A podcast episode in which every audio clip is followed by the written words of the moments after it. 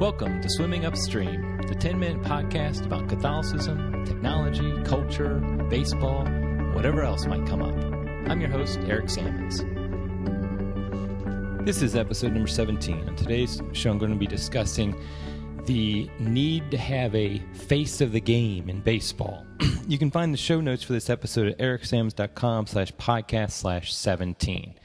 Okay, so the All Star game was on Tuesday night, and that includes, of course, the whole hoopla of the All Star weekend. And I, I, enjoy watching the home run derby as much as the next guy. Uh, I also like the All Star game, although I admit, usually I find the All Star game to be somewhat of a letdown. Uh, you know, have all these great players playing, but usually the game isn't taken too seriously. But more annoyingly, the announcers, the Fox announcers, they always have their storyline they go into the game they want to talk about. No matter what happens in the game, they will drive their narrative, which of course is the media way of doing everything is they drive their narrative no matter what the facts may may suggest. But anyway, at the All-Star game this year, they wanted to push who is the face of the game. In fact, I think that's what the media that's they've decided that's what they're going to talk about all the time. They ask uh, uh, the commissioner of baseball who he thought the face of the game was. And they wanted to anoint Aaron Judge, the rookie for the New York Yankees and the home run derby champion, as the face of the game. And of course, he has all the check boxes that the media would want for a face of the game.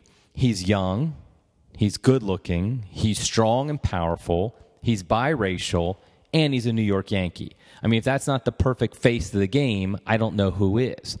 And so they wanted to say, is he the face of the game? Now, of course, Aaron Judge just started playing uh, Major League Baseball, and he's very young. And there's no way to know for sure that he's going to be able to sustain his success. And of course, somebody who's the face of the game has to actually be good at baseball for a long period of time.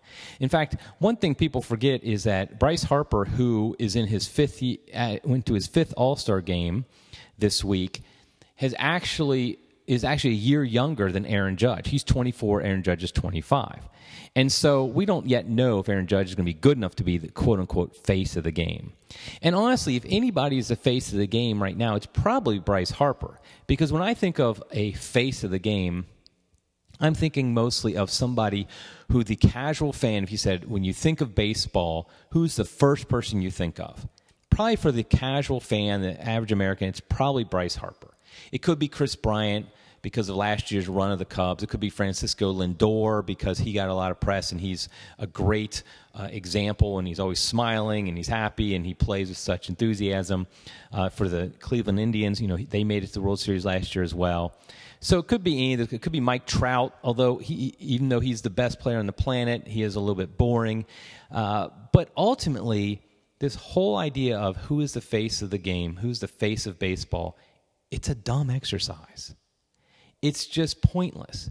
Because what people are trying to do is they're trying to fit baseball into the mold of other sports like football or even basketball. However, baseball, Major League Baseball, is ultimately a regional game. Most fans in Ohio don't care about anybody on the Houston Astros or the Seattle Mariners or the Florida Mar oh, I'm sorry, the Miami Marlins. They just don't care about those players. They don't follow them. They follow their local team. So people in Cincinnati follow the Reds. People in Cleveland follow the Indians. People down in Miami follow the Marlins.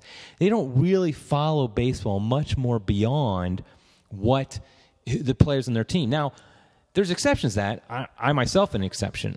Baseball diehard fans like myself we follow baseball religiously, and so we know all the different players. We have our favorite players that aren't necessarily on my team. In fact, I had a podcast a while back on my 10 favorite MLB players, and only two of them, I believe, are local players the Reds, on the Reds, Votto and. Um, was Votto even on my top 10? I think he was. Anyway, I know Billy Hamilton was. But the point is, is that most fans aren't like me and aren't diehards. They just simply follow their local team. And so that's the reason, by the way, why World Series ratings are never as good as and never can compete with like Super Bowl ratings. And this causes a wailing and gnashing of teeth in the national media every year that, oh my goodness, look, baseball is going to fail because look at their World Series ratings. But that's not how you judge the success of baseball. You look at the attendance at the games and the local regional sports networks ratings. And if you look at those, baseball is a wild success. They have money coming in hand over fist. And so that's not a problem for baseball that it's a regional sport. But it does mean that for the national media, which want to nationalize everything, they tend to lament all the time about, oh no, look, there's no face of the game. But I would say, you know, in defense of this idea of face of the game, I would say there's probably a face of each franchise and that's good for marketing. I understand the the the the need for a face of the game is all driven by marketing to boost national ratings. So Fox Sports has better ratings for their national games. So ESPN has better ratings for its national games, and I get that. But the truth is, probably the, the closest we'll get to a face of the game, so to speak, is a face of each franchise. So, for example, Joey Votto is probably the face of the Cincinnati Reds. When a local Cincinnatian thinks about the Reds, they think of Joey Votto first in most cases. Well, actually, in Cincinnati, they're probably thinking of Pete Rose, but I won't go down that path.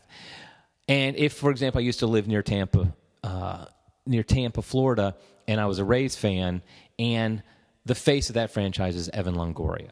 But if you showed a picture of Evan Longoria to even a casual sports fan in, let's say, Denver or Milwaukee, they might not even know who he is. Yet for the people of Tampa and the surrounding area, they know exactly who Evan Longoria is. He's the first person they think of when they think of the Tampa Bay Rays.